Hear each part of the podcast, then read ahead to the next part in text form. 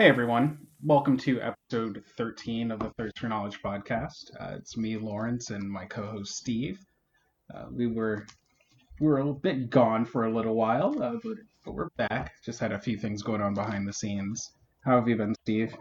Good. How you doing, man? I'm alright. I'm alright. Uh, we have a little bit of catching up to do, and then we have some new frontiers, as one would say, uh, to explore. Is that a pilgrim joke? That sounds like a pilgrim joke. It is. It's. It was a really bad pioneer joke. Um, but uh, yeah. So we had Eternal Weekend. Um, leading up to Eternal Weekend, I wrote an article for our patrons, uh, just like what I thought the best decks were leading into the tournament, uh, ways to attack the format, just things like that. Um, we had Alex Mostecki unfortunately lose his winning in to the top eight. Um, but it was cool to see him make a solid run with the 75 I recommended for the event. Um, what else happened? Six Delver decks in the top eight. Uh, Yep. the some rug, some blue red. They they mislabeled a few as four color Delver, and we did see four color Delver twice on camera, and uh, I find myself wondering why people are still playing four color when um, the mana is just so so punishable. But you know, people tend to play what they want, and four color has a lot of powerful cards, and uh, I definitely think it's the power level thing, right? Like you're sacrificing your mana for that power boost. Not saying it's right. I'm just saying. That's yeah, like I enjoyed playing four color at the inception of the Wrenn and Six format, but we started seeing like this progression, right, of um how the Delver decks were progressing and operating, where it started at four color and that was totally fine, but then Rug started popping up and Rug had a much leaner mana base, so it could like punish you for being like four colors or having a much more greedy mana base uh, than it had. And from there, we saw the Rug decks adopt Stifle as a way to further uh, punish mana. Um, and then from there, what happened next? We're seeing a lot of blue red Delver with Stifle pop up, right? right. Yeah, I'm looking actually at the card list. The one four color deck is actually just four colors in its sideboard, which was crazy to me. It was like it played Bitter Blossom, Abrupt Decay, K Command, Liliana's Triumph, but it was Rug Delver in the main deck. So he's going to his black cards for his matchups, but no Thoughtseizes. Oh, and a Tyrant Scorn. Wow. Uh, I understand that. Like, you get, some of your like the point and click removal is really valuable in the four color shell, but like you know, on the cast I've mentioned previously before that uh, rug splashing, uh, just plague engineer appeals to me, but I think the way the format is shaping up with Storm being better and like Storm against Rug Delver that doesn't have Stifle is pretty brutal. And um, I think the mid range rug lists really have to overcompensate in their sideboard to beat Storm with a lot of permanent based hate, which can lead to just like some clunky deck building. I'm not, you know, I've I've been trying a few things, but I really am not married to anything, and at this point, I don't have anything coming up, so I'm probably just gonna put the deck down because I'm just a little burned out on playing Delver. Oh, I would definitely agree with that. Well, and it, like you said, I mean, looking through, they they were two definite four color Delver decks that made top eight, and they were actual four color. One's got Gurmogs, one's just got black cards in the sideboard, and but they lost in the first round of top eight, and I think they both lost to regular Delver decks. So one of them definitely lost to a rug, and I don't know about the other guy, but I mean that would track like having your mana more stable probably matters more in a Delver mirror than anything else. Uh, Yeah, the Delvermere is just like a complete dumpster fire now, to be honest. At least on the rug the rug side. Mana denial uh, is so important and there's just this uncomfortable dynamic where all of the threats are better than the answers, so you just get into these sub games of like don't let people resolve their things and it's it's really not an interesting matchup and like at the end of it all ugh, it's it's just ugh. Yeah, I mean that's basically the tale. I was looking through both of them. Both four color Delver decks lost to Rug Delver decks because the format now rewards being bombastic and and I just don't think that you should ever play the four color version if you're going to play against the rug version anyways. Like the black cards aren't going to help you against rug Dover, or is it Dover, or how, are they calling it, blue red. So, you know, it's only good against the the two combo decks that were in the top eight, but I don't think they even faced them. So, I mean, it was Turbo Depths and Ant, and they both lost to other Delver decks. So, and it sounds like a miserable format right now. Yeah, it's kind of mid-range hell. Uh, for a long time, people were like attacking Delver in the wrong way. Like, um, the way I was thinking about it was like, this is this is gonna take a weird left turn, but think of everyone who's beef with Floyd Mayweather, right? And Okay. you look at like, no, just bear with me. So like, you look at Manny Pacquiao, right? Mhm. And he beefed with Floyd Mayweather, and then what happened? He got knocked out. Whatever. Then you look at like, uh, what's the Irish guy? Um, whatever. Everybody loved him for a hot second. Fook de Mayweather's guy. Um, no, but you know he had issues with uh, you know, with Floyd and also lost in a fist fight. But then you look at like you look at another person who had a beef with Floyd Mayweather, and um, that was 50 Cent. And you know what 50 Cent challenged Floyd Mayweather to? Is it do? Conor Conor McGregor? yeah, it was Conor McGregor. Yeah. Okay, that's what I was going through. Like my famous pop, Irish boxers in my head.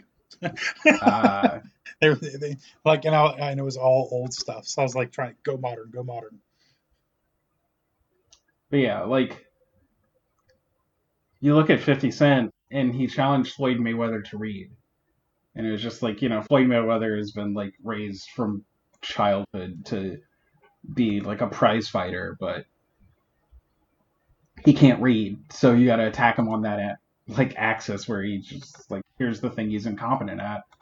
And for the longest time everybody was attacking Rug Delver like straight on in these like mid-range battles just like exactly where the deck excels and now people are finally like challenging the deck to read hmm Well, I don't think they're actually challenging the deck, but that's what they should be doing.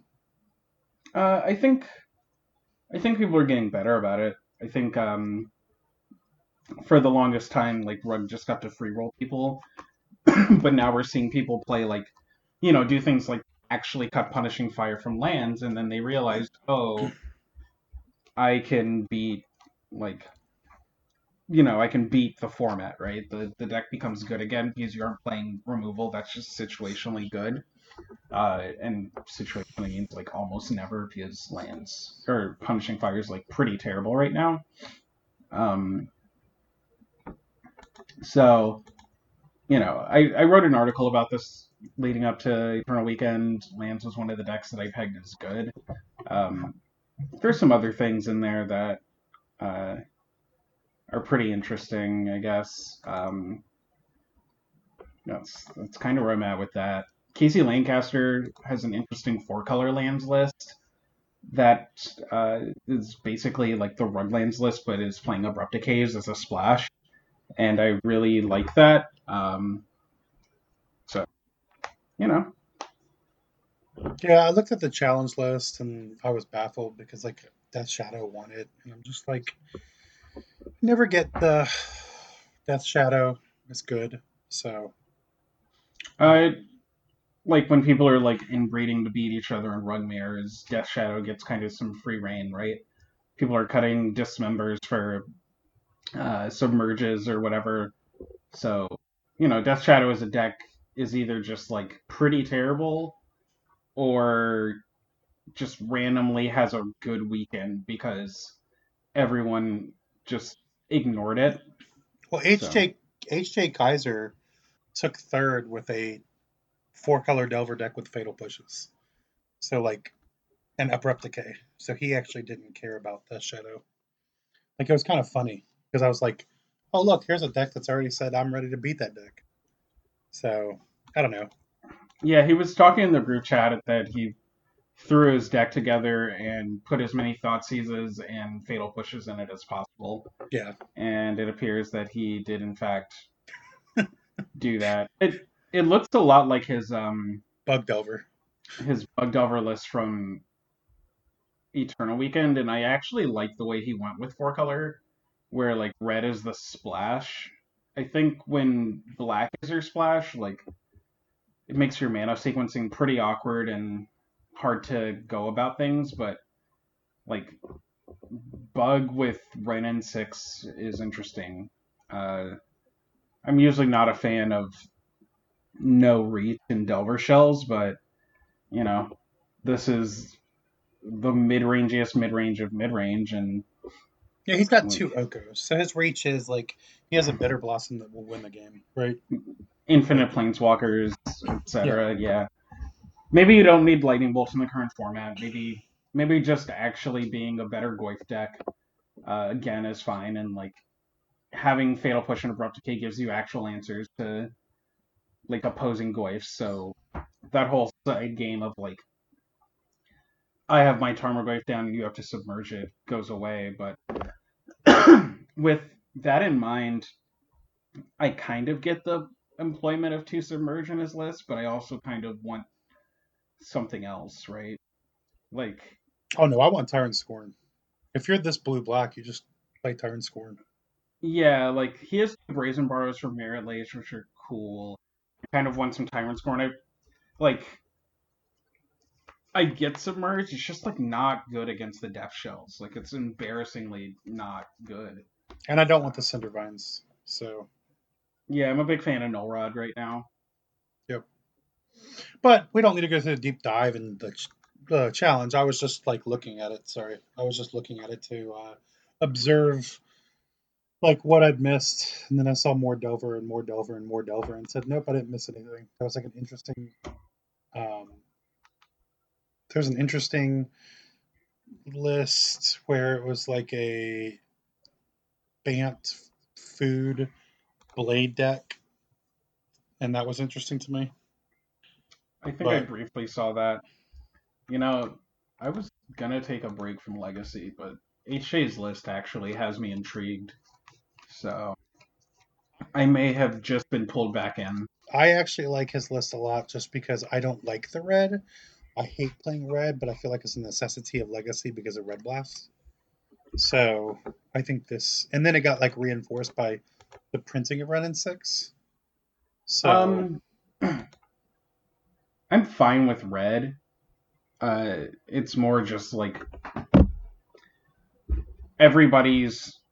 So rug is either just like free rolling people or getting destroyed, and I kind of like the idea of being able to sidestep that dynamic a little bit, and like having access to the black kind of lets you do that to a degree. well, well, at the end of the, uh, at the end of the last meta before Eternal Weekend, right, when we were just talking about Rug Delver all the time, we were moving. We moved from all the red threats, right? So Uh, yeah, well, you couldn't play Dreadhorde Arcanist because of um, like just because of mana efficiency issues and people capitalizing on those, and like, I can't state how much I hate Hex Hexdrinker as a card. Uh, its main upsides are that it's just like a turn one play, and then a surprising amount of the time players will like elect to blow up your Hexdrinker over like your Tarmogoyf or your Delver of Secrets that's already flipped, and it's just like okay, I guess, um, sure, or something. So I don't know. I, I like the idea of having Thoughtseize in my deck again. I think that card is kind of perpetually well positioned a lot of the times. So no, I, I, I like this list. I um I like Thoughtseize. I kind of like this as a four color version because it's not really four colors. It's really just three. Yeah, it's so... bug splat. Like the the thing that was awkward about the run slash black was like you couldn't play main deck discard because it messed with your mana sequencing. Um, drawing your underground sea too early was terrible. But I think this deck is just like conceding that you're not playing Wrenn and Six on turn two a lot of the time. Um, and that seems reasonably acceptable, I guess the mana base is interesting to me, uh, but I don't have any strong feelings quite yet on that. Well, he's more of a mid-range deck, even with because he goes up to twenty lands, right? Like he's he's completely capitalizing on being the king of mid-range. Yeah, for sure. And he is a blue-green deck, splash black, really splash red. I, I, like I like the list a lot. Um, I think you could do 19 lands but maybe he's tested enough because he still has. I I wouldn't run 19 lands in four color. It's too greedy. But I don't know. I like the list. I don't know if I'd play Rug over because I'm really not playing Legacy right now. So yeah, I I think if I was to play Legacy, I would be playing Storm. Um, like Storm's at the top of my list. Lands really strikes me as something to explore. HJ's list uh, definitely stands out to me as something to explore. Uh, but past that, I feel like I'm not really super interested in a lot of things. So, yeah, yeah. Um, yeah, that's kind of just it. Like, and Six has made the format pretty uninteresting to play. Um, the the card creates terrible game dynamics, so I don't really want to dive too deep into that. We've complained about the card enough, and hopefully, well, not hope, well, hopefully they get rid of it. And it seems like the greater legacy community is slowly starting to um, come around and just get tired of playing with and against the card. So maybe that'll lead to some change, maybe not the removal of Legacy from the SCG circuit was not a shocking plot twist. You know, on the last episode we recorded, uh, I mentioned, you know, hashtag RIP Legacy as a thing, and um, that came a lot faster than I thought it would. Yep. I I most definitely didn't expect it to happen this soon. Um, like I expected a slow decline, not SCG wholesale cutting like legacy events and removing them from their schedule like you know a month out from the next one which was Columbus but I don't know. Uh, it's this has kind of been the inevitable situation with the format I think. Uh, just like eventually it was going to go the way of vintage. Yeah, I mean, we if you've been playing Legacy since they had the uh, two opens every weekend, and then we went to the one open and Legacy sometimes, and then Legacy was sometimes less, and we got the Chuck E. Cheese bowl tickets payouts. And it's basically been subtracted as a whole the entire time. And I mean, paper magic as a whole is down. Like the numbers are just not what they used to be.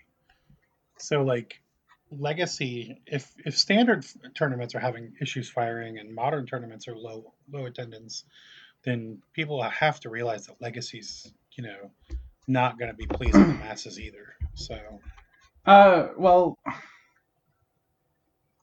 legacy was pleasing its player base, right? Um, it's player base, but not like the tournament organizers. Sure, but that's like it. The way you worded it kind of made it sound more like an intrinsic issue with the format and like not like the metrics that Star City operates on. Like, I think a lot of players don't quite realize. So, like, I've known Mark Nestico for years, and for years he's been saying that Legacy hasn't been hitting the relevant metrics that Star City cares about. And I think everyone looks at like tournament attendance as the metric when in reality Star City cares about views and sales. So like when everybody is looking at tournament attendance and they're comparing it to standard opens, it's like, yeah, sure. Like you are most definitely like hitting the same benchmark, but the difference is that Star City wants people to buy cards and sell cards to them. Yeah, sell cards is big actually. Yeah, that's move their cards. So that's the you know it's like a like I say like you go play a standard tournament. You got to go buy the deck. You buy the deck. You play it. You get crushed because you did limited testing and whatever, and you're like whatever, and you go back to the booth and you sell it back. How much money did Star City just make there? Right, right. Making money off of people like flipping their decks back to them. Sure. I think um, that's definitely a factor. Like another thing about legacy players is like they buy cards and don't unload them. Slash, they don't buy cards at the same frequency as other formats. Like this year has been an anomaly, but like every card that a legacy player has had to buy has been a cross format staple for the most part. So you kind of just have to like disregard this year and look at previous years where know, what did we get last what did we even get last year for legacy that was relevant? Like death shadow got picked up a bit. Uh search for azcanta um which isn't even played anymore but it was that that was played for like three weeks um, um what was it uh ixalan block so Ixalan block, Kaladesh block. Um, actually, I could just so like Chandra. Yeah. Chandra, I guess. Yeah, we don't need to go that deep. The, it's I think the fact that we're struggling so hard to think of like reasonable number of cards that people would have wanted to buy last year uh, is somewhat telling. It, it is somewhat anecdotal, but it's also telling of the point here that like well the format was different too. So we had delver. We had still had Death Deathrite right? Yeah yeah. So like things getting into the format was much harder. And then you know with the shakeup and then 2019 everything has been printed at an insane rate so and I don't think we got anything else. I think Search for Azcanta was it. I know yeah, people will. I, am sure there were other things. There's like Teferi and stuff, like five drop Teferi saw little play, but yes. nothing major. So I don't know. I'm not shocked to see this happening. I think at this point, players should just foster their local scenes. Um, legacy players should put more effort into supporting tournaments. You kind of can't do the I'm not going to go to insert random tournament because the payout isn't as good as I want. That's how you get Eternal Extravaganza ending. Um, you know, it, if you want TOs to support you, you have to support your TOs. And if you create a parasitic relationship where you where they like put on events but you aren't pumping money into the ecosystem then like you know people are just going to move on and i get that it feels bad but like Nobody cares that you bought dual lands 10 years ago from SCG. Like, that's how retail is. It's not a matter of like, what did you do for me at one point? It's a matter of what it, what, do what have you done for me lately? So I don't know. It's it's unfortunate. It's frustrating. I hope that we still are able to get like legacy at SCG Con at the least, or like a couple legacy GPs because none have been announced. Uh, and I hope that this isn't just like the wholesale death of the format on a grand scale, but it wouldn't be a shock to me. Nope. Also, uh, quick, quick. We got the Battlebond set, which had like Arena Rector, Archon of Valor's Reach, uh, Goblin Trashmaster, Remorseful Cleric, uh, Assassin's Trophy, Legion Warboss, Goblin Crater Maker. So, are there any cards that like you had to pick up as more than a two of, realistically speaking? Uh, Assassin's Trophy, people were picking up a bunch of them. Yeah, people were picking uh, up playsets, but you you realistically didn't need more than two. Right. Uh, the Legion War Boss, because that was the eight okay. goblins, right? And how much? What is that card worth? Like, what's its what's the oh, ceiling on that nothing. card's price? Like five bucks at the most. Not even not even that. It was like two. I think it just got expensive uh, recently because it's yeah. out of print. I mean, like Brightlings were expensive for a little bit, but then they crashed. Arena Rectors were still expensive, and that's a four of, but that's a Battlebond set, so they don't really care about that. But like you know, and I think I would even call 2018 with all those cards an anomaly. Uh, that was a strange year for us as well. How like, so? Because that was a lot of cards. Like I think that was a sure. lot of cards. Because I mean, well, like, by previous metrics, that was a lot of cards. Like, yeah. Before it was like one legacy card per set, and then it slowly became two and three, and now we're like, you know, well, having the format drastically shift with every set printing because of the overt power level of cards. I mean, I, I didn't even do a deep dive, but like I now looking at the sets that those mentioned, Creeping Chill started showing up in dredge decks. Um, Vraska Golgari Queen started showing up in different decks. Uh, Knight of the Autumn was in all the Maverick decks and everything. These are emission briefing. True, true. At the end of the, like it was like if you think about it, like that was 2018, and so you know, so like Legacy basically got a bunch of like cheap-ish rares that weren't like bonkers expensive. No. But they they weren't like making a huge dent, right? And like that's right. what CG wants for like better or worse, whether or not you consider that unfortunate. It's like they're in the market of making the money off of well of cards, right? That could be a self-created issue. If they don't highlight legacy, then the demand's not going to be there, so the card prices will not be as high.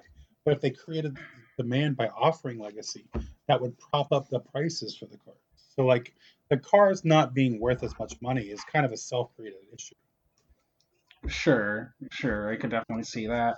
Um, but then there's the issue of like the reserve list creating an obnoxious barrier of entry to the format, right? I think that's like the biggest argument for them to to stop doing it.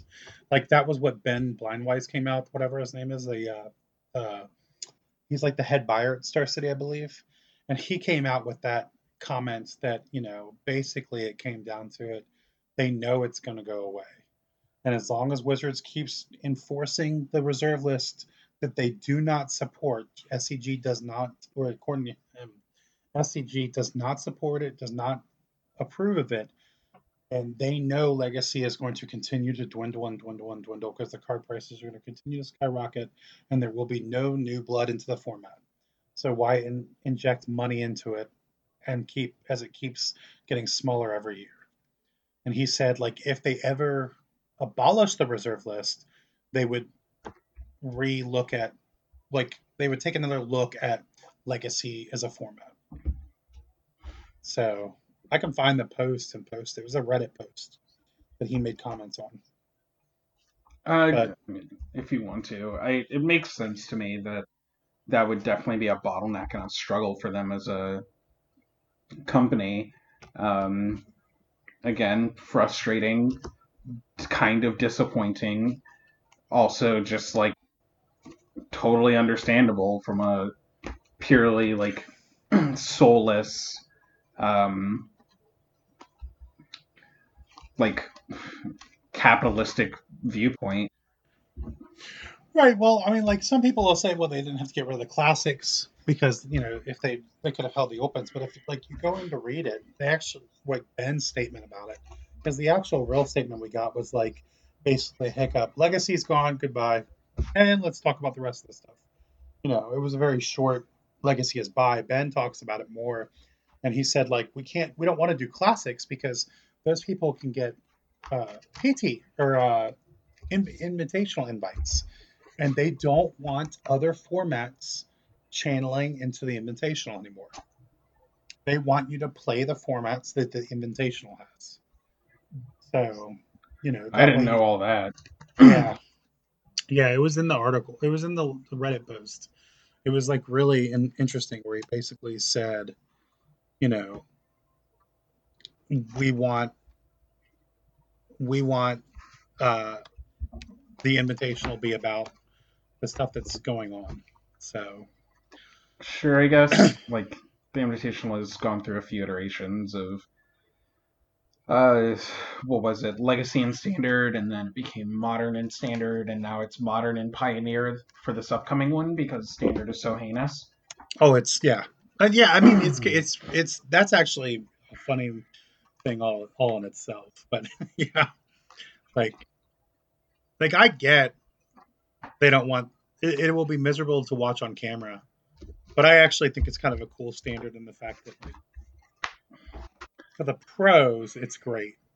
The games are really deep and intricate but the issue is like you can't have standard formats. Like day one of the pro tour went 12 hours. Like that's absurd. Right right. Well and it's just like there's a lot there's a lot more to it. There's a lot more to it. Um like we have like uh we have you know like you you you've had formats where new decks came in out of nowhere at the pro tour and surprised everyone. And so like pros lost points because they weren't ready for this where this, this was like a format where people knew exactly what was coming and so we we probably had like one of the most tuned standards ever so Yeah, it was a solid format going in, right? Right. Uh, um. Yeah, I don't know. Like, we don't need to do a deep dive on the Pro Tour and all of that. Uh, I don't think I have much else to say in, with regards to Legacy. I know, like, James Sue tweeted out that there was a period where he heavily identified with just like the idea of being the legacy guy and that was ingrained into like his identity as a magic player. And after a while he stopped i like leaning into that as heavily and started just kind of looking at himself as you know a guy who plays magic and loves legacy and i think that's like a good way to go about things uh, you know for I, I get that that isn't going to work for everybody, right? Like, not everybody is going to be fine with being like the legacy guy, or not the legacy guy, because that is their personality or that is their identity thus far. But I think there are some players who uh, might want to use this opportunity to try out other formats and could potentially find enjoyment in other formats. I know personally, like I'll go really hard on Legacy for a while and then not touch the format at all because I'll get burned out. So, like at this point, I'm kind of burned out, but it was like the naturally expected cycle. It just happened to coincide with like me getting bored of like Rug Delver, like hitting a point of frustration. So, I don't know. Yeah. I mean, I've always been the legacy guy, but in the last like three years, I've been kind of bored with legacy. I still love it, but like I've just lost kind of interest.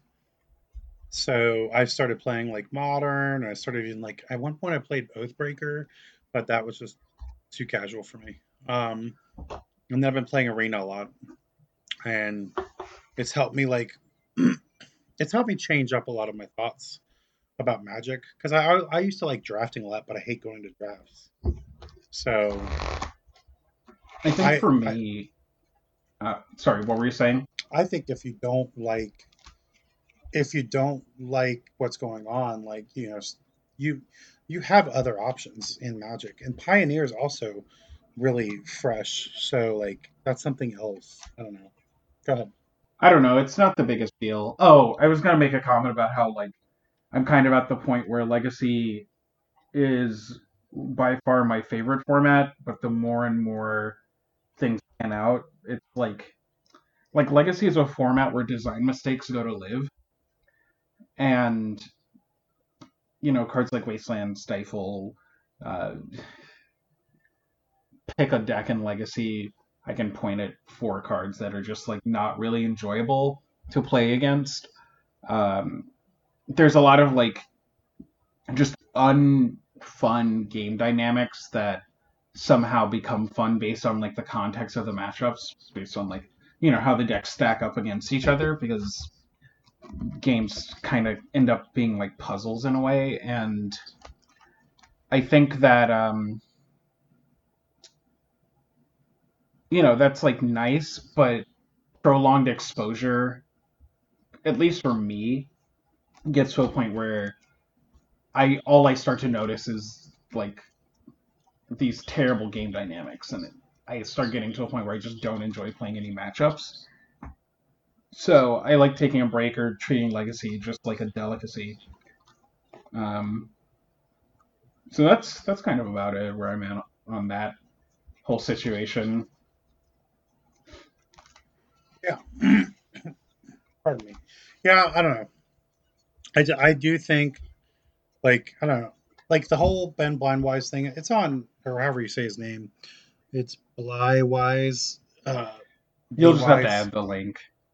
Um, it's it's a very cool read. I there's a million comments because people hate on him, but he was very honest. Like the only bad thing he says in this article, or his Reddit post, was that um he didn't. He says like you legacy players for because they're gonna apparently put it at the SCG con, and he says like you you legacy players you don't show up, we'll definitely cut the con representation for the next year. So if you want to get you know get us, then you'll get us, and we'll, we won't be there. So you know, Yeah, I mean that's pretty obvious, right? I'm I've seen people talk about like how we should boycott SCG and blah blah blah, and it's like SCG functionally did the like you know one night stand and then hit you with the your Uber is here, and saying you're gonna boycott is like saying, well, I'm not gonna get in this Uber. I'm just gonna stand outside and be angry, and it's like, yeah.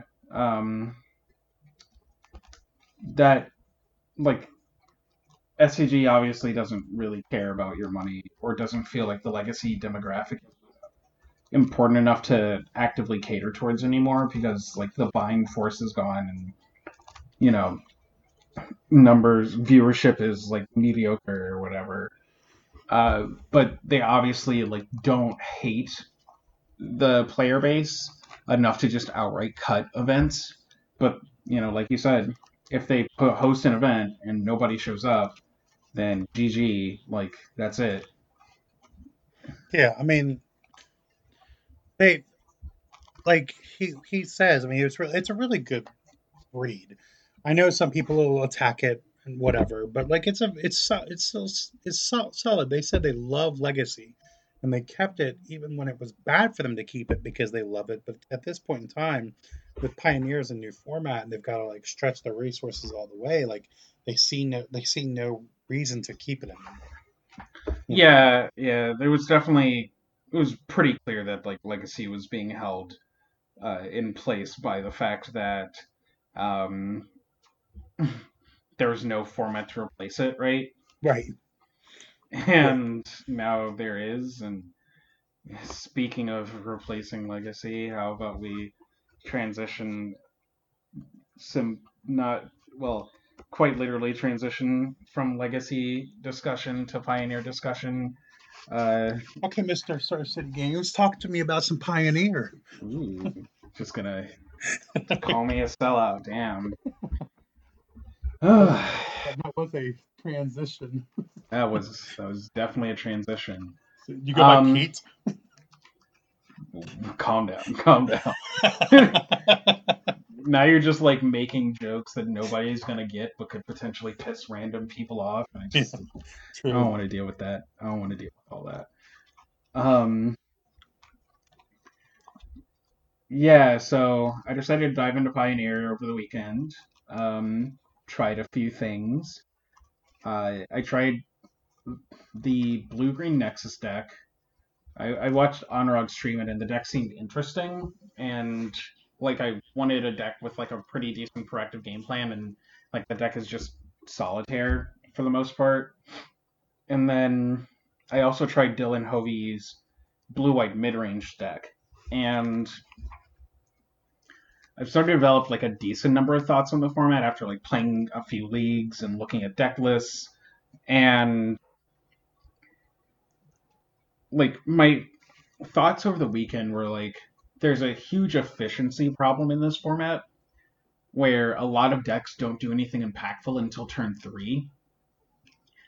And I noticed that like mono black, mono red, slash like Atarka red, and then mono green were the decks that seem to be like dominating the format. And I think that's in part just like, or largely in part because those decks actually have relevant like one, two, three curves.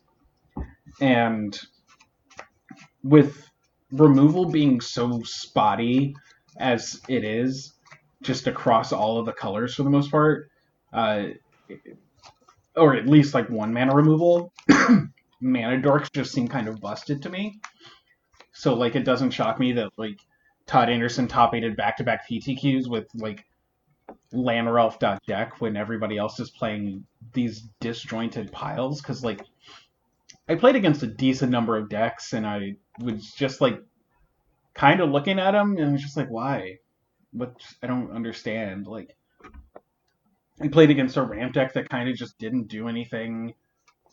Um I played against like I played against like a mono black devotion splashing abrupt decay and assassin's trophy and there's like a a three mana shade i don't know what it's called but it's literally triple black for like a three three and has the shade ability Yep. i'm just like i don't think this card is good unless i'm missing something like it just didn't seem good in the abstract like it Surpri- I'm surprised they played that card. I've seen the mono black deck, but I've yet to see it play that that one. That was a cycle, right? There was the blue one, who gets bigger for every island you have. There was the red one as Goblin Chain Whirler, I believe. yeah So like like right now it seems like this format's at a point where people have a lot of cool ideas and are trying to do cool things. And there's a lot of good players with cool ideas. And they're doing well with decks that seem suboptimally built to me. And then there's a lot of people just getting run through by these singular colored decks that don't have the same mana issues that they do and actually get to do something relevant. Like all the mono green deck is doing is like casting a Nissa on turn like three or four, which is like obviously really good. But like like this deck is literally just like elves and oh, but what Nissa? what Nissa are you talking about? Because it, it, they play three different Nissas now. uh I mean the list I'm looking at just plays Shakes the World. Yeah, Um, the, the the the devotion deck plays the three green mana one. Nissa from the last core set, one colorless, three green, because she provides three green pips, and she can search for Uh uh your I big think- fatty. I think you're confusing Nissa with um Oh, Vivien, Vivien. you're right. I, that was my Yeah. fault. The, uh, Nissa Vital Force has also been popping up uh, in, in decks now, so it's like there's a lot of Nissas for me. But you're right about Vivien. Vivien was who I was thinking of. Yeah, and like all this deck is doing is just exploiting people's like inability to interact with elves on the first few turns, and then like the draw felt really bad in a lot of in the decks I was trying because like I said, like you aren't doing anything for a few turns. So like if your opponent is a deck that plays any sort of relevant two drop, you just felt kind of awkward. So uh, the green deck stands out to me as something potentially really sweet. Uh, Well, there is 12 like They have 12 mana dorks now, right? Four, four, four.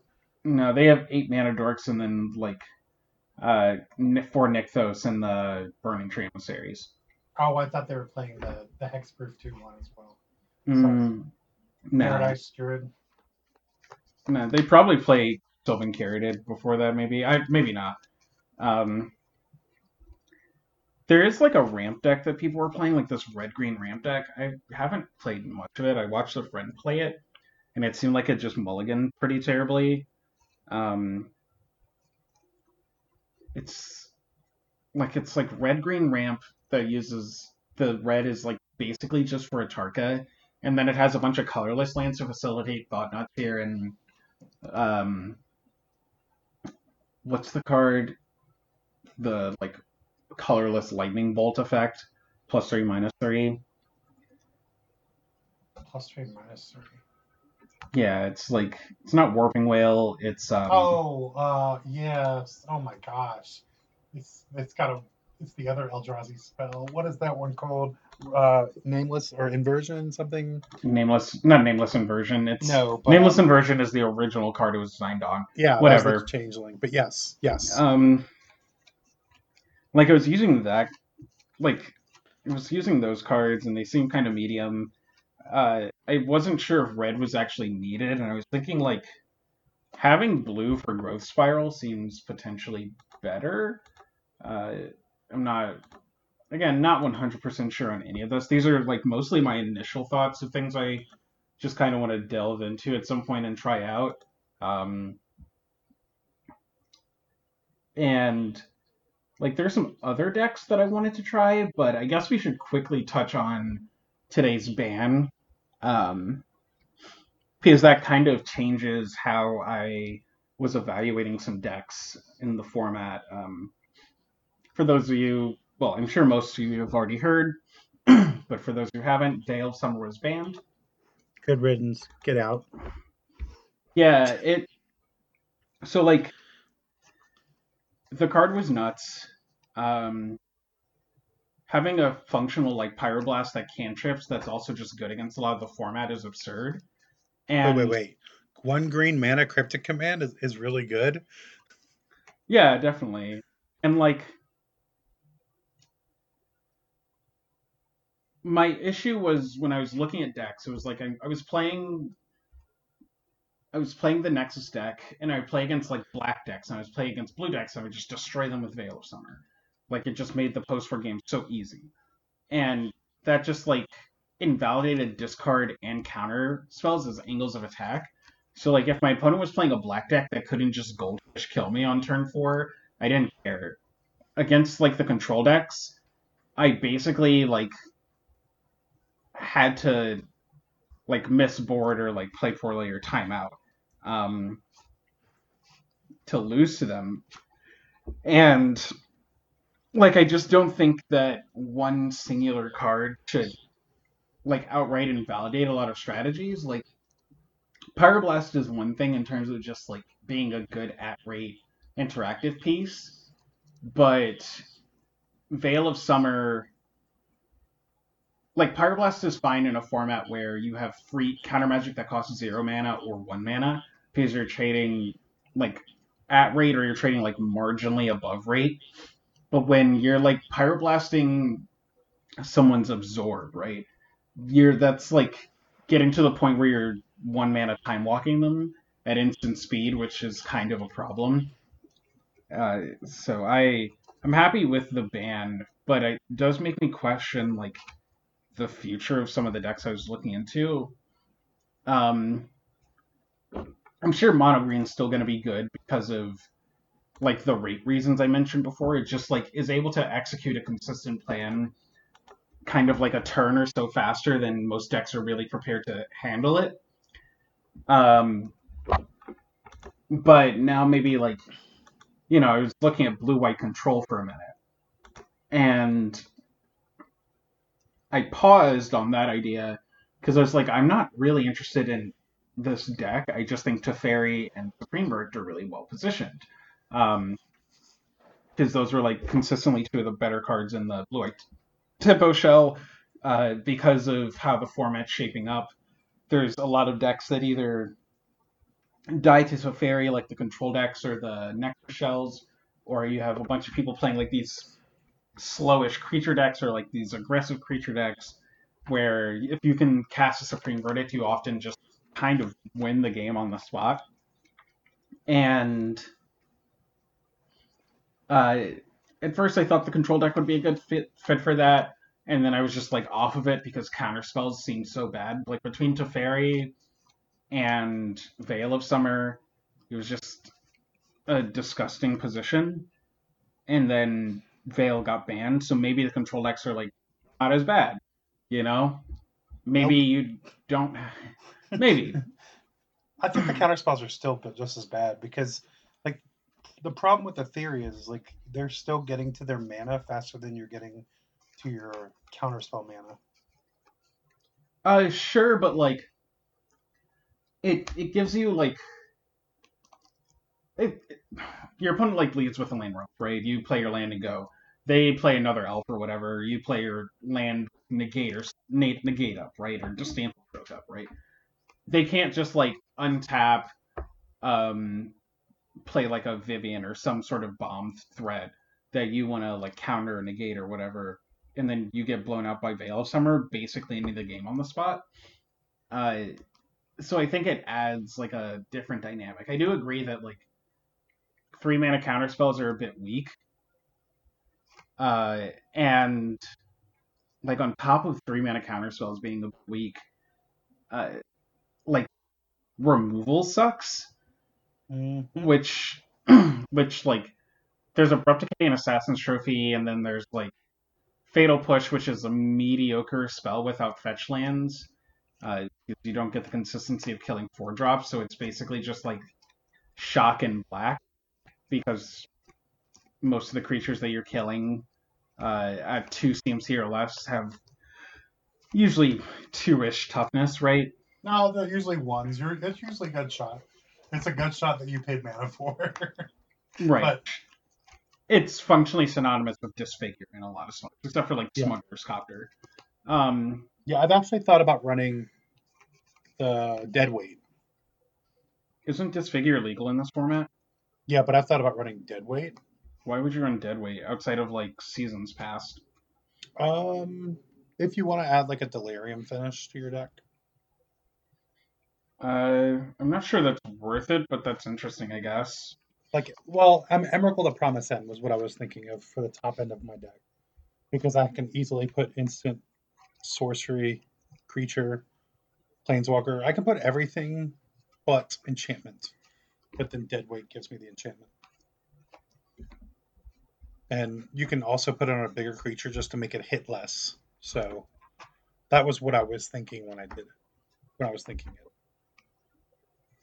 I could see that being a potential like angle of attack. I'm not sure if it's necessarily needed, but um, I don't completely hate it. I, I don't really like it though. I'm like so one thing about this format is like I'm seeing decks that are playing the ability to like turn forward Ulamog or whatever, or like you could play Emrakul, but my immediate question after that after like that is like why? Is there a reason, right? I don't there's I don't think there's an inherent reason to need to go that big on your opponent. Like we're we have a format where just like playing Nissa a turn or two early just beats people because like you're playing Nissa the turn they're playing like I don't know Reflector Mage or like some dorky Right. like three drop or whatever, right? So like you're just beating them in terms of like card value at a faster velocity. So like going even bigger just adds an extra of extra like level of um inconsistency to your deck and like reliance on effects lining up in a certain way which doesn't really stand out to me as something I want to do right now or like you know, it's not like Tron where it's very easy to assemble. It's like you're playing like really narrow ramping growths and you're playing like Elvish Settler or whatever it is, Pioneer or whatever it is. Um, Elvish, oh, the three mana guy that puts a land into play. yeah, it's Uh, Elvish Reclaimer. no, No, that's the that's that's the one from Legacy. that's um, Magus of the Crop rotation. Yeah, Yeah, Elvish, Elvish Instigator, I think, or something. Whatever really, it is. It's got a really silly name. I don't. I remember when the card got previewed, I couldn't believe how insane power level it was, and then it just went away. And now it's we're in a format where it's good again. Yeah. So like it's just one of those things. Like you're relying on all these facts. You know, I don't I don't really want to play the card Arboreal Grazer. Like I don't particularly want to play a card that high ceiling that also just has like the lowest floor possible. Rejuvenator, Elvish Rejuvenator. Okay. I think it's that. I think it's. Are you? T- if you're talking about the three mana one, I have to look at it. Yeah. Top five Um, cards, put a land. Yep. So like I just don't care about like like I don't I don't feel like you need to make your deck nutty. I just want my decks to like be able to do something semi-relevant on curve and like maybe be able to capitalize on people's decks being way less efficient um like I don't know. I don't know. We'll see. Like control stands out to me. Dovin's veto just became a good card. Like negate felt insane outside of, uh, out of the sideboard of the um, Nexus deck, and Dovin's veto not just getting bodied by um, Veil of Summer potentially gives like blue white control the tools it needs to really like really maybe dominate. It's hard to say. Like Supreme Verdict is just like the best white removal spell right now. Um, Stone isn't bad. I think like everyone I've had a conversation with keeps telling me that Deck and Stone is terrible, and I don't really agree with them. No, But- Deckenstone. Deckenstone is really good. Deckenstone is really good. Uh, Izzet Charm to me is the best counterspell in the format, but that's because it does other things. So, like your Supreme Verdict deck's got creatures handled. You just need non-creatures to have interaction. Um, I don't know with Post Veil what it's going to change because I don't think it changes the mono green deck. I think the mono green deck is still going to do its thing because it's just fast. Um, yeah, exactly. Like if I was there's maybe thought that like you splash Thoughtseize on the mono green deck, right? Right, instead of Veil. That's what exactly what I was going to say. You play some number of woodland cemeteries, and then um, you play Overgrown Tombs, and you've got black mana. And Yeah. that's just now your Veil of Summers of Thoughtseizes. So, Yeah. I was also talking to Marcus Luong and he was considering he was like basically on the Oko is busted, how do we exploit it train?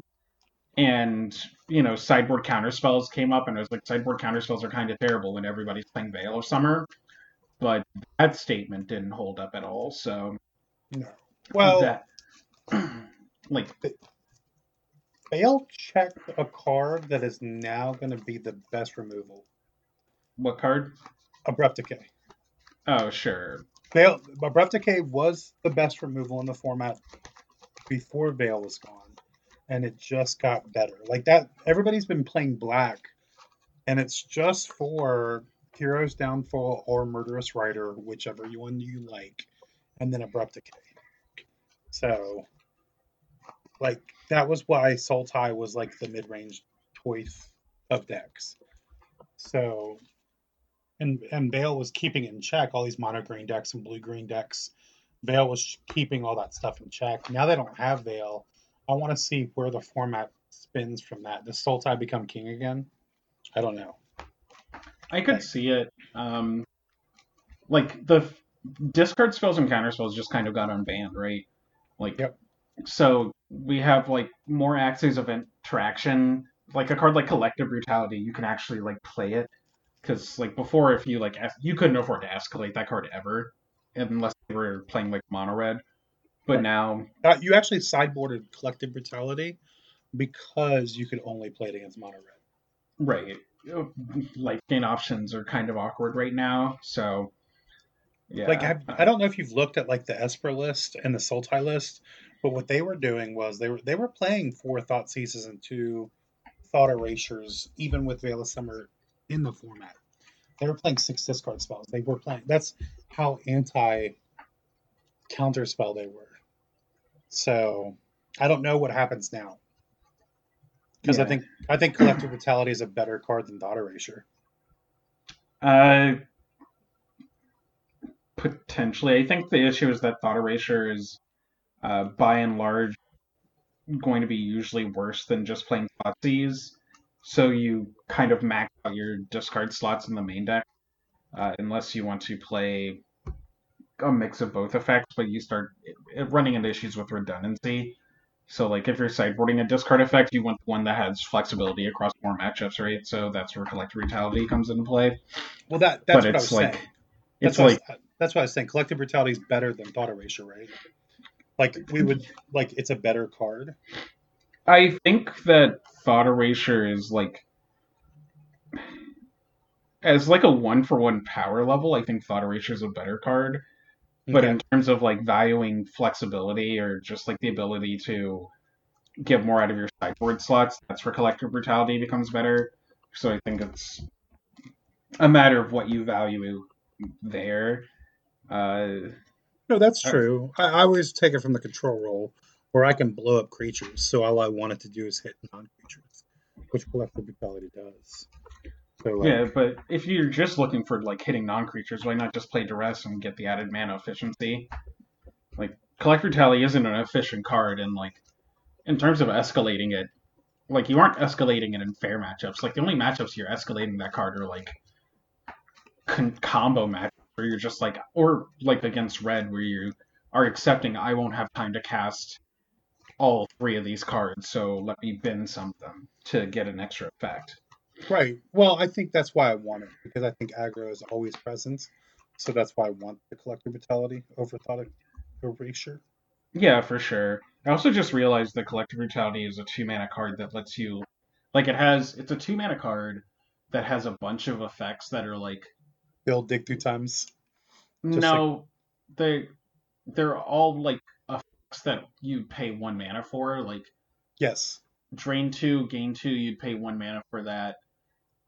Uh, disfigure, that's a one mana card, and then like the rest is a one mana card. But as you escalate, you're functionally taking a two mana card, and you can you're basically turning cards into mana. So Right. in a way, or well, the first escalation is Zero. card negative mana neutral. No, it's card and mana neutral, right? Right. And then the when you fully escalate it, you're getting just like A lotus petal for free. yeah, yeah, exactly. So I don't know. I just hadn't thought about that before. Just like the relation of that card to mana. Well, they Um, also build the dig through time, Yeah, but so but uh, so does thought erasure. So yeah. That the one thing that does worry me about discard and does pull me towards like um something like the Grixis Pyromancer deck or like mid range deck. Uh, Rugved uh, reminded me this deck exists. Uh, the like Young Pyromancer Thoughtseize Treasure Cruise deck, and then um, or also Bug is like Thoughtseize is a powerful card, but the blue delve draw spells are like not cards you want to play against with your Thoughtseize deck because they just so heavily punish you, right? Like the when those cards were like legal in Legacy, one of the biggest complaints was like this effect punishes my opponent for playing Magic or at least attempting to. Um, because Killed like you, Hymn to Tourach. well, it wasn't that it killed Hymn to Tourach, it just killed mid range magic, right? Like you try to play a game where you one for one your opponent down and like bring them down or play like a class air quote classic game of magic and then at the end of it all they just go, Yeah, so here's like ancestral number one that plays right into ancestral number two. Don't you feel dumb for thought seizing me? And when I was playing Nexus, I noticed that effect. There were times where like you know, if my opponent Thoughtseizes me, it felt bad. If but eventually I would just like draw a dig through time or like flip my Search for Azcanta and just destroy my opponent Right. because it was so e- like those cards make it so easy to recover from just like quote unquote fair interaction. So being able to play a deck that gets to like Thoughtseize someone to break up their early game curve, but also have counter magic to uh, destroy their like best top decks seems great to me. I know that Hymn was killed during the dig through time reign. Like shardless decks and a couple of the other hymn decks had to drop their hymns because they were basically feeding the dig through times faster.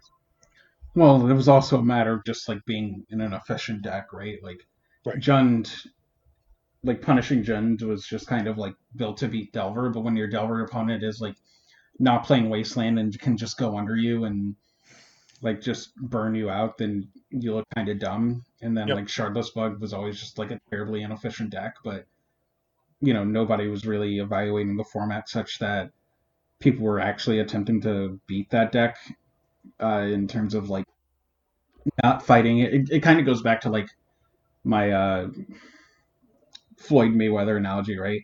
Everybody was trying to like fist fight Shardless Bug instead of like you know telling it to read.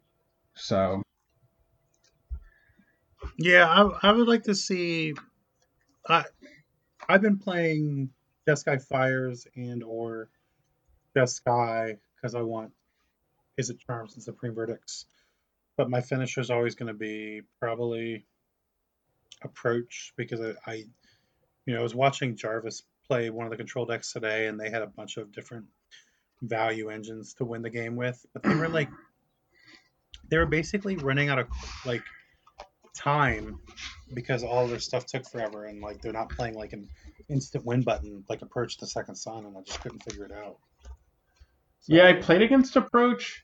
I feel like that card makes you build your deck kind of weird, but I guess like maybe Dig Through Time plus Approach just kind of like mitigates that whole dynamic of having to play like a bunch of dorky draw spells or whatever. Um, but like I, I played against an opponent who was playing Quicken with like Hour of Promise or whatever that card is.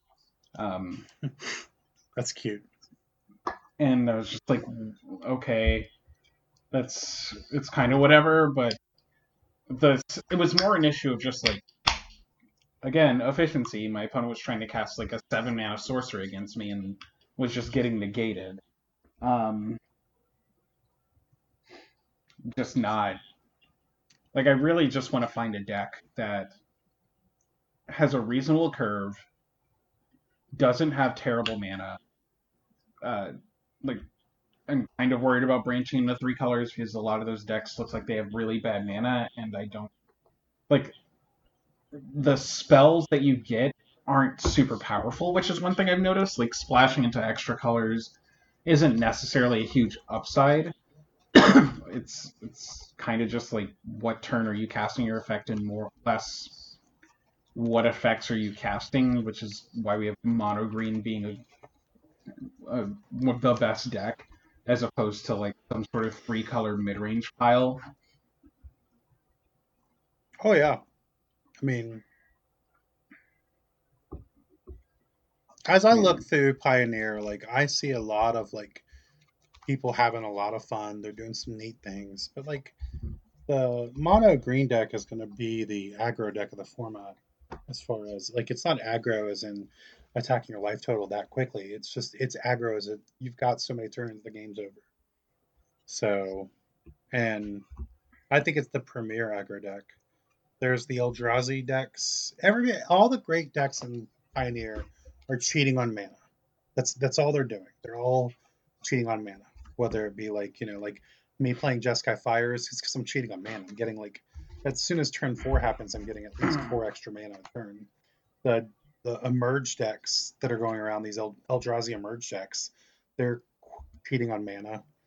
The the mono green decks cheating on mana.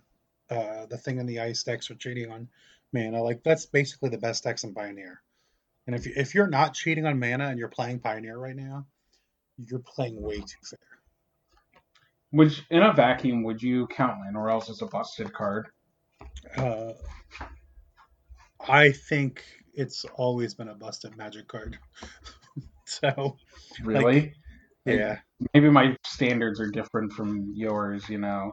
Uh, but I wouldn't count Llanowar Elves in a vacuum as a busted card. I guess Llanowar Elves in a vacuum is a busted card. Llanowar Elves when people can interact with it is not, or have relevant turn one interaction, and that's where we're at in Pioneer, where like most people can't interact with your turn one Llanowar Elves, so the card is just absolutely busted in that regard. I mean, it's okay for it, even though it dies to removal. It something's always going to die to removal. How good Well- is your card at one? Well, I don't care that the card like in the abstract dies to removal. My point is that people aren't killing it on turn one, right? Oh no, I definitely agree with that. It's, like insanity. or or if you like have your if your red opponent spends their turn one killing your bird and instead of developing and you have like seven more in your deck and you just play another one from your hand, like you're fine taking that trade. Right. But like all of the control decks and like grindy decks just like can't necessarily interact with that effect. So like you just get to ramp unimpeded. So it's just more a matter of like playing your payoff and before it was like have Veil of Summer to interact with said like Thoughtseize or counterspell that your opponent had, but now that doesn't exist. So we'll see what happens. Maybe maybe we will see more of a skew towards Ulamog or whatever um, as a this is my encounterable effect. Uh, let's go kind of deal. Well, there's also like, there's also like the fact that like it doesn't matter that it dies to like the one mana removal because like it's taking your turn. Like it's it's actually a good one mana creature. Where like all the other one mana creatures, what are they? Thraben Inspector? Like, are you going to rather cast Llanowar Elf with Thraben Inspector? Um, Thraben Inspector felt okay, but like I had to like very highly value hands that contained a copy of that card, and that was mostly because like the blue white air quote tempo deck doesn't actually have like turn one and two plays that I am enthused to do. Like a lot of the games were like turn one either do nothing or play Thraben Inspector. Turn two, maybe do something with my mana proactively, or be forced to leave a Brazen Borrower. And then, like, turn three, that's when I would make a play that actually was impactful. And I was talking to Dylan about maybe, like, lowering the deck's curve, maybe cutting down to, like, 25 lands, uh, trying more three drops, or cutting, like, a Gideon, or get four drop Gideon for, like, three drop Gideon because the deck needs life gain. I think there's definite like angles. I don't think the deck is bad. I think that it just has curve issues and needs a bit of tuning to really um to really just like get to where it wants to be. Uh, that deck just really wants another good two drop, like really bad. Well, what I was trying to say was basically like um when I like out of all the one drops in the format, like I think Llanowar Elf and Mystic Elvish Mystic and whatever, even Gilded Goose are just like by far like better than the rest. Like Uh, yeah, I'd rate the the green one drops over the red ones. so like that that would be like where I would be like, well, like in a in in, in that vacuum, I would say yes. Like that's what I'm saying. Like in that vacuum, yes, it's a busted magic card. Yeah, right?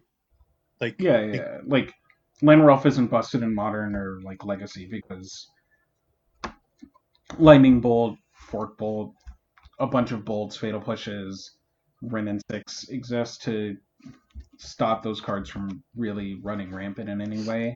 Well, it's because you can die. You can just Uh, die. sure. Like you can that's also just die, but like yeah. that's kind of sidestepping the point. Like it's more just like I it's kind of sidestepping the point. Like yes, you can just die, but also like your ability to untap with those cards is lower, I guess, which also plays into the just dying, but more Yeah. so plays into people just like having disruption. Well, I'm just So- saying, like, I think that's the difference in this form. You can't, nothing is killing you on turn two in Pioneer. So, like, you want to hurry up and get to three and four.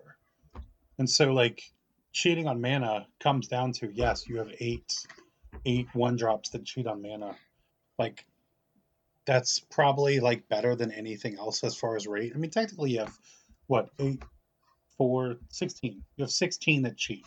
One of them uses up an extra card from your hand to do it with Arboreal Grazer, but whatever. Like in certain formats, in the format that you're speaking about, where you just point and click and kill it, Arboreal Grazer is probably going to be a better ramp spell than the Llanowar Elves. But like you know, you do lose a land out of your hand. So uh, I think that, like, I just think Pioneer is all about cheating on mana right now.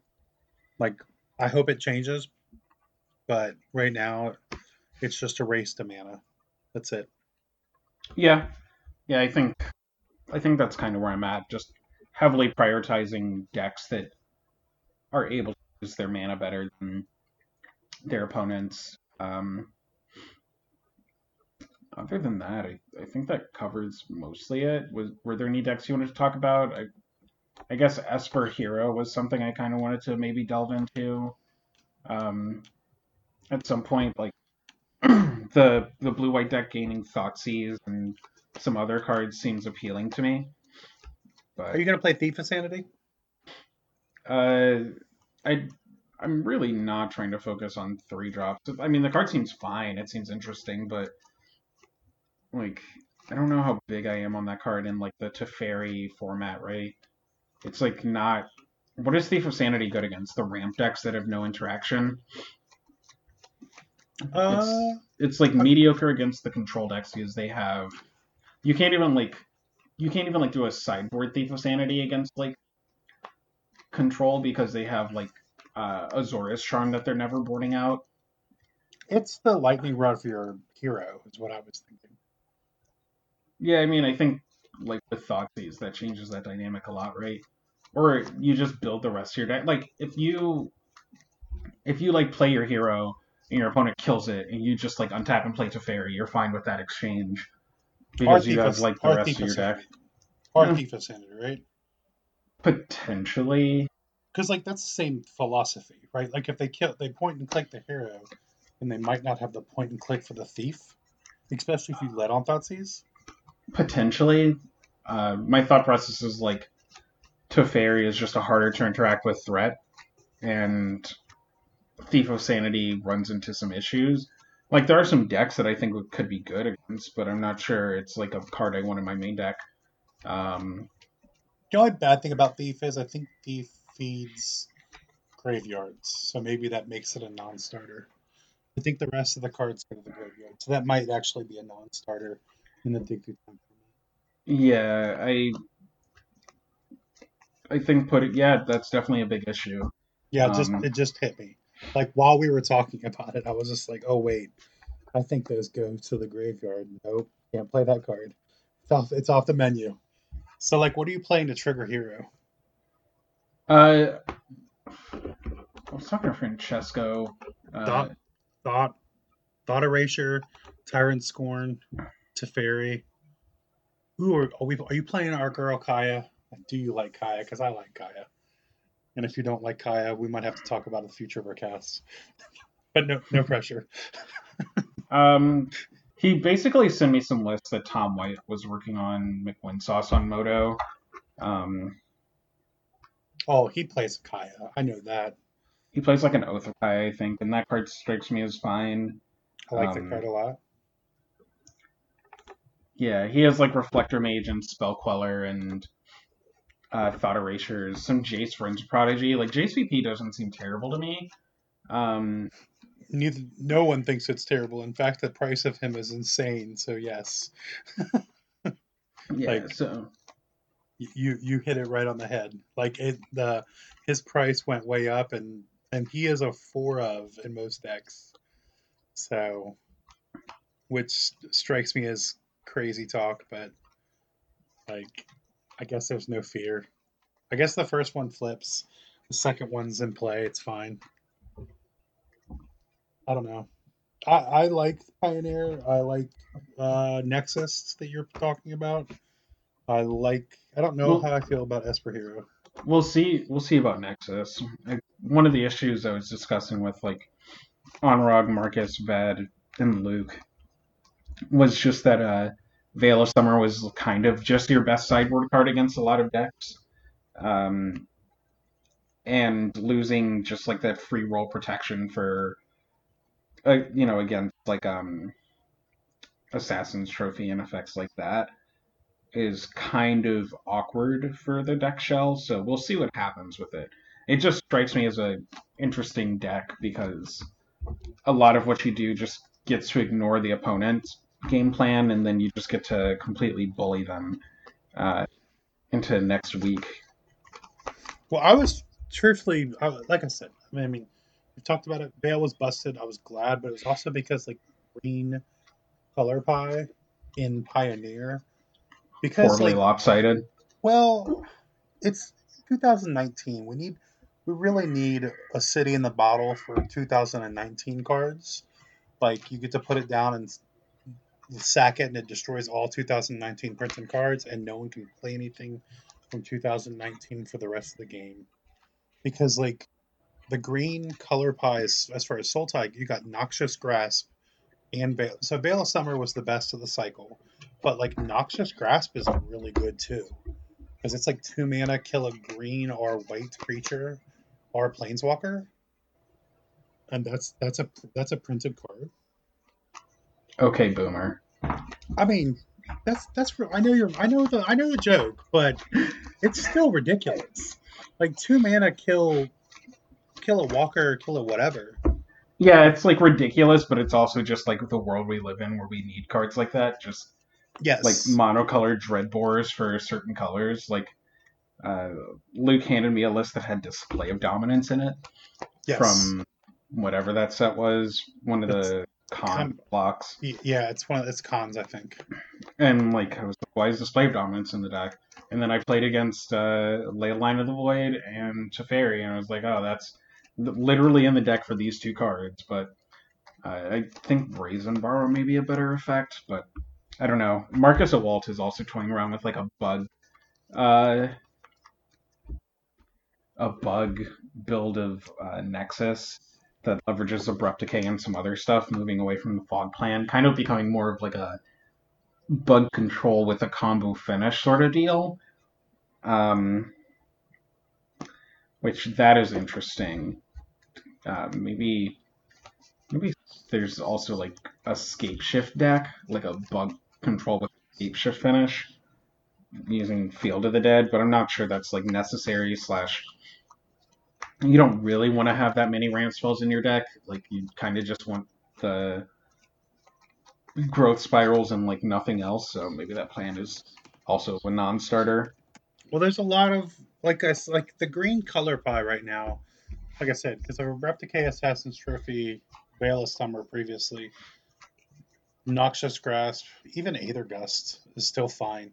Like it's got all the it's got the best overlying answers. Hero's Downfall, Murderous Rider, whatever you want to call it. We're like it now it doesn't have the sweepers. It's only got like the Eldrazi one and Cry and Crying Car- Carnarium and then Languish. But like so like it sucks in sweepers, but you know, like it makes up for it in spot removal. Spot removal, I think it's like the best it has. Plus, it's got like the best yard enablers with uh, Grim Flayer, but I don't think it's a very good card. Um, and then Tireless Tracker is insane because it's just an insane magic card. Where would you rate the colors in Pioneer? Best to worst. Uh, Green, green's the best. Uh, green and red are like the best as far as like proactiveness. Um, support, like uh, I would go black, black, blue, white, because I really don't like the blue cards, even though I'm a blue mage. Like the, uh, the blue win cons are terrible. that was that was roughly where I was at. Like, blue and white are better support colors. Um, I wasn't sure quite where I wanted to put blue because of like, I counter spells getting better is a real thing, uh, and it'll be interesting to see how the format shapes up from there. And then, like, it's it's awkward making this list because like when you go green, red, black, you're immediately just like naming off the colors that goldfish the best in terms of like monocolored aggressive shells, uh, which you know may or may not be a good thing, may or may not be a bad thing. That's I think that's subjective, right? Oh yeah, but like, I don't think it has to do with gold fishing. I tell you, it is gold fishing. Like we've, I think the problem is, is we all have like a, a delusion of where magic was years ago, and where magic is now, and everybody complains about modern being linear and this that being linear, and it's not. Things are linear. It's just that we've grown up as mages, and wizards grew with us, and now they give us these big finishers from cards that aren't expensive as far as casting costs. So it doesn't matter that they're giving us cheaper answers or whatever they're doing. Like it doesn't matter. These cards have developed where they even like they're big, they're flashy, they draw a card on their way in or gain a resource, and then you have to remove them. And even when you remove them, you're dished down resources. So it's just like I don't know. I, I think that it's just the way magic is now, and I, and I, that will be my biggest pain with Pioneer is that whatever standard hotness is happening will probably affect Pioneer. What do you mean? Like Oko is really powerful in Pioneer. Well, Oko is really powerful. Like all the cards currently that are powerful in Standard are kind of running over Pioneer because like Once Upon a Time, which should have been banned from week one, and, and they will ban it eventually when Throne of Eldraine's out of print. Uh, but it's it's busted in half. Oko is busted in half. Wicked Wolf is busted in half and showing up in Pioneer because why waste your spot on a removal spell when you can play a Tarmogoyf removal spell? Uh, all these cards are like in standard, and they're running over standard, and they'll happen to also be really good in Pioneer. If we didn't have the the devotion deck saving us, air quotes, we would be Isn't- seeing Sultai killing us.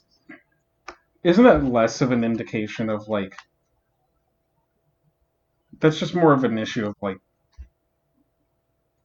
recent card design being way more powerful than previous years just across the board as opposed to like before where we would get like a couple lopsided effects instead of just like the whole set feeling intrinsically powerful right Right, but I'm saying like I think that will be my biggest fear. of Pioneer is it will be affected by the the more powerful printings as they keep coming. So it'll be like modern in reverse is what you're worried about. Like instead Yeah. of having like a bunch of new cards that randomly like have obnoxious interactions with uh the effects of yesteryear, you're gonna have all of the old cards. Uh, propping up these new cards. uh yeah, that's I mean that's a take. Obviously can't really make a comment about it because it's you know related to how time passes on, so we'll see what happens. Maybe Well, it's happened in modern. Because like Urza, Urza basically like was made these old cards like better. Like Thopter Sword was unbanned to no one's care or concern. Yeah, I mean, It took it took Urza being printed to make that card good. when you print Tolarian Academy on top of like making two bodies on top of um, what is it, Planar Portal or whatever, Yeah. you you're gonna get a like good card, right? So Well, I'd just say when you have Tarmogoyf that's indestructible at random on top of Ravenous Chupacabra for the same casting cost, but it's in double green, so it's much harder to get to green mana, except for there's 16 mana dorks. So- sure. I think uh, one thing to comment on is like WotC tends to do this when they have one set synergies, right? Like Yep. energy was the same dynamic where you just had like the energy mechanic, and in order to support it, they had to print some pretty obnoxious busted cards like bristling hydra or whatever Yep. to really have these effects be playable and Oh, yeah. palatable in terms of like a I'm spending my money, I want to get my money's worth. So like Yeah, that one had like Whirler Virtuoso, Long Tusk Cub, Bristling Hydra, Attune with Aether. All of those cards were really busted. So, like, I, yeah, I don't know. I, I hope that Pioneer doesn't get bogged down by the new cards, but I think based on, I, I really want the next set to be really underpowered. I want it to be a uh, excellent block. I mean me we'll see. Like we're going back to Theros, which like wasn't really an intrinsically powerful set the first time around, and like it's the what is adamant is the mechanic and No, that's th- that's enthroned. And well yeah the adamant is the mechanic in throne that like is very clearly leading up to support like um devotion as Oh, a they- concept Yeah, they ham fisted it with adamant, and then also there's the triple mana uh, important legendary creatures, like the Queen's triple white. There's a triple blue Gadwick the Wizard. There's a triple black. There's a triple red the Dwarf. Like there's this, there's all these triple, triple pips everywhere. So like, yeah they're leading, and they didn't ban Nexus or not Nexus, uh, Nykthos. So well Nykthos. at least for standard, it implies that they're thinking about cross set synergies, um, and that they are like like when they think about cross set synergies, the the sets tend to be less and less powerful within themselves as opposed to uh, like I said, energy, food. You get you they have to push effects to make the make the decks surrounding those specific um, concepts playable. Whereas, you know, when you have a standard format where each set leads into each other and feeds into each other, you get to like lower power level because you can uh, allow players to explore more subtle synergies or just like concepts as opposed to having to force feed them. No pun intended. Uh, Oh yeah, it was. the the ideas. you- you No, elked that one no, I hate puns so much. You elked that one up. No, Yes, no. I I absolutely despise puns. Well, I do think, like I said, I, I have hope for Pioneer, especially since I have not a lot of hope for. Uh, I mean, I'll play Legacy locally, but I played it before locally, so like uh, you know, you know, don't think like I'm hating on Legacy, or I don't, and don't think Lawrence hating on Legacy. Uh, I don't. I've known you forever, and you've said you want to play Legacy, get Moto. You've kept telling me that. So yeah, Magic Online is my LGS, and Legacy will survive, uh, at least relative to me and a lot of other players. Like the whole thing about like this SCG ban is like everyone said rip Legacy, and you know to some various degrees of like being facetious, right? But like, uh, there are players in Europe, there are players on the west coast of the United States there's players around the world who have been supporting Legacy and have been able to play Legacy without the support of Star City Games for years, right? And specifically East Coast Legacy players have been very much spoiled to the point where like they've been able to just kind of outright let TOs come and go because they didn't have a need to actively foster a legacy scene because it was kind of given to them. And now they're put in a position where they actually have to like put an effort. And so i think in some regards it's like there's definitely a kind of an obnoxious overreaction but also like i understand the emotional response but it's it's kind of just like the world isn't ending. You aren't going to like you know you aren't going from a first world country to a third world country. You're just like you're going from living in a mansion to living in the suburbs like everyone else. Well, I mean, I I have I think James uh, James from Cardboard Live uh, he said it best. He said they haven't had it. like they haven't they haven't had an SCG and they've been doing fine with Legacy on their own, you know, and they're just building up by a local level, and that that struck with me, like you know how how we've um, basically all of us have had it really easy. Because we've had this this guy this big group coming in and bringing us a tournament hall to play in and playing and then going on, and so like building it locally is probably you know better for Legacy. It's it's certainly done very well for the vintage scene. Uh, yeah, I mean, one thing that's really helped the vintage scene is having proxies, right? I think people have this huge hang up on the need for sanctioning, which I don't understand because, like, most of the legacy diehards I know aren't playing GPs outside of like two legacy GPs a year. So, like, I'm not sure what sanctioning does for you, and like, you don't need the planeswalker points and the multiplier for planeswalker points at a local level is like basically nothing. Um, so you gotta, if you want to get people in, let them play for free and just like accept the one time a month you're gonna play against like Spanish Inquisition kid or you know Oof. Oof. like yeah, I mean Yeah. like most of the time people don't show up with meme decks they show up with decks they're actually interested in learning because they have like they want to be invested in the format and um If you let them play, if you let them play with proxies, they definitely will bring real decks. If you let them, if you make them play with real cards, they definitely will meme you hard.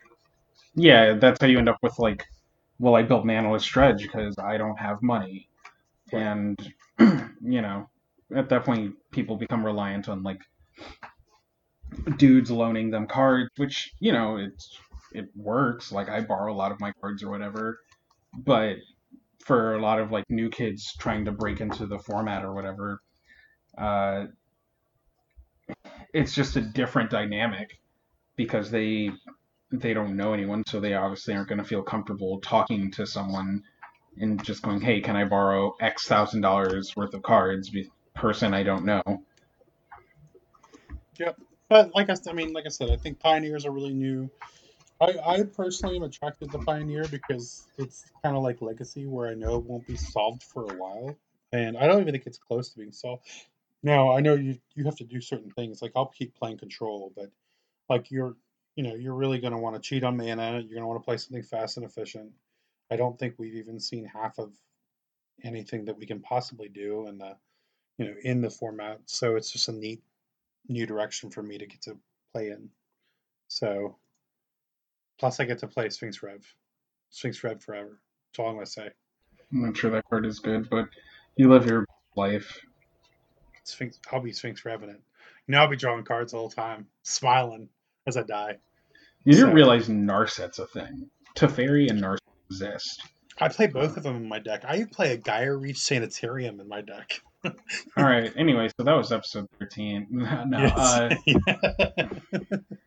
actually we have a stack of patrons to shout out um Stack. looking a little thick. Um, shout out to Rich S, Alan Y, Alex B, Josiah V, Justin G, Brian G, Lee X, uh, Brandon L, Joel or Joel G, Carl F, Burton L, Shingo S, uh, someone who hit their keyboard randomly, uh, Jack K, Jason M, Flo B. Uh, you can find the podcast on Twitter and Patreon at Thirst for Cast on each website. Uh, I've recently posted a few articles that are free for public consumption, uh, and there are a few articles hidden behind the paywall.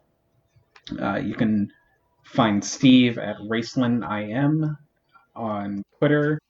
Uh, you can find me at Lawrence Harmon, and you can find our el- editor, Elizabeth, at Ellie of the Veil. Uh, all of these links will be in the show notes.